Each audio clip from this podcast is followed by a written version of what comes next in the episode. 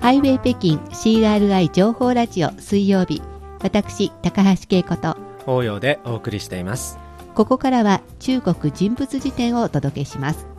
その時々の話題の人物を紹介しているコーナーですが今回はこの人ですね。はい、えー今回は中国の女性薬学者であるトゥ・ヨーヨトゥ・ヨーヨーさんをご紹介します。はい。えー1970年代にマラリアの特効薬となったアルテミシニンの発見と抽出に成功した彼女はえーこのほど2015年ノーベル医学生理学賞を受賞したことで話題となっています、はい。まあ日本でも複数の人がノーベル賞を今年取ったんですけど、はい。中国でも非常に話題になりましたよね、うんノーベル賞の受賞は、ね彼女の生い立ちから振り返っていきましょう。はい、えー1930年12月30日の生まれで、はい、えー中国南部の浙江省寧波というところの出身です。はい、港町ですね、その名前はですね、はい。中国の最も古い詩編詩経の一節。はい「悠々鹿鳴食草之平」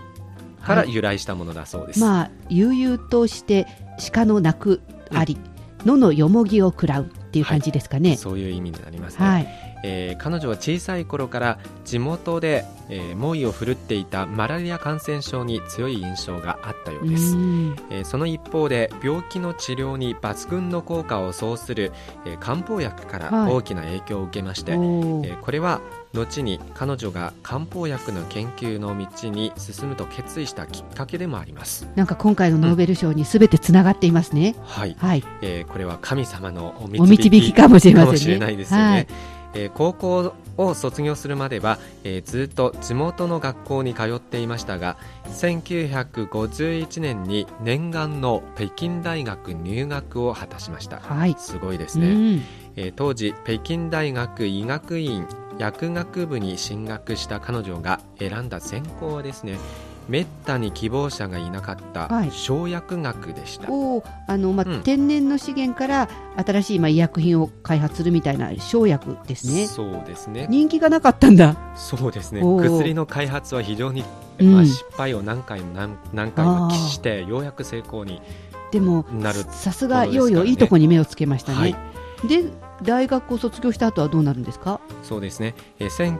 1955年大学を卒業した彼女は当時の衛生省中医研究院えーつまり現在の中国う中医科学院の中医薬研究所に入りました、まあ、日本なら厚生省の漢方薬研究所みたいな感じでしょうかそうね。えーこの後は、えーこの研究所の研究員博士課程の相談役などを経て、えー今はですね、はい。中国中医科学院の首席研究員を務めています。はい、1956年にですね、えー当時中国南部で流行っていた、えー人の血を吸う虫の感染症の治療と予防に大いに貢献しました、はい、えー彼女の研究成果は、えー当時、えー漢方薬の有名な文献、えー中医薬史にも登録されました、うん、えーその後の10年間は彼女は中医薬の勉強や、えー薬草を加工処理するなど実践の経験を重ねまして、えー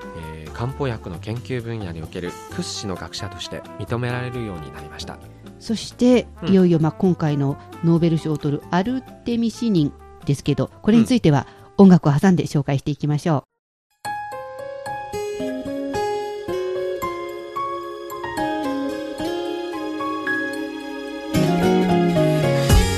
お聞きの番組はハイウェイ北京です。引き続きお楽しみください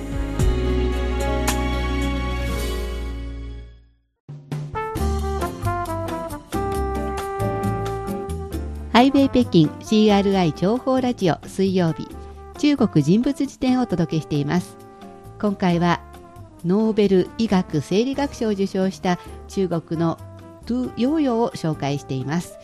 まあ、あの幼い頃からなんとなく漢方薬やマラリアにまあ興味を持っていた彼女なんですけれど、はい。今回の受賞理由はアルテミシニンというマラリアの特効薬ですね。実はもっと前の話ですけれども、はい、えー1960年代前後ですね中国の南部で感染が広がっていたマラリアはですね従来の特効薬クロロキンに対する抵抗性が出始めていたため、はい。えー当時の主な死因の一つとなりました、マラリアがね、うん、このようなことを背景に、えー中国では523計画という新薬開発のプロジェクトが立ち上げられました、はい。えーその時にトゥ・ヨーヨーさんは、えーこのプロジェクトのリーダーに選ばれましたなるほど。うんえー彼女はまず、えー漢方薬の古典を調査しましてはい。2000もの伝統的な漢方薬の調剤方法を調べましてうん。薬草から、えー380もの抽出物を取り出しまして、はい。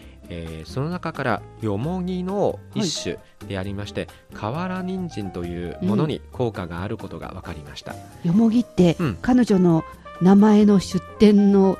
話にもありましたね、よもぎが。そうですね、なんか縁がありますね。やっぱりつながりはあるんですよね、うん。えーその後は失敗を重ねながら、うん。あの今回のノーベル賞受賞の理由となったアルテミシニンの発見と抽出にようやく成功しましたああとはですねマウスと猿を使った動物実験でアルテミシニンを使った薬の効果が認められました。あ、発見だけじゃなくて、うん。効果も認められたんですね。そうですね。また薬の安全性を実証した人への臨床実験の初めての被験者は、うん、なんと彼女自身なんでおす自ら、はい。はい、えー1977年彼女の研究成果は匿名で発表されました。うん、そしていよいよ今回のノーベル賞受賞となるわけですね。そうですね。まさにこのアルテミシニンの発見は彼女のノーベル賞受賞の理由となったのですね、うん。えートゥーさんの今回の受賞についてノーベル委員会はまず、はい。彼女が発見したアルテミシニンはマラリア感染者の死亡率を大幅に下げた、うん。えーその研究成果は毎年数百万人に上る患者に新しい治療法を提供し、えー人類の健康のために大きな貢献をしたと評価しました、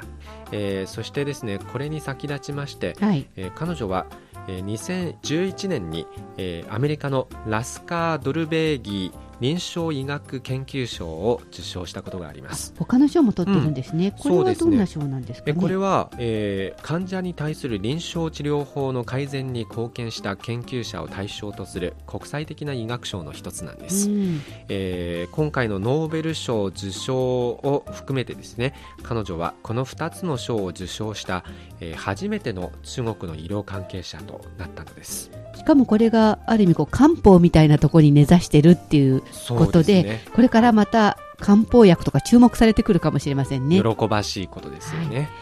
以上今回の中国人物辞典は今回ノーベル医学生理学賞を受賞したトゥ・ヨーヨーさんをご紹介しました。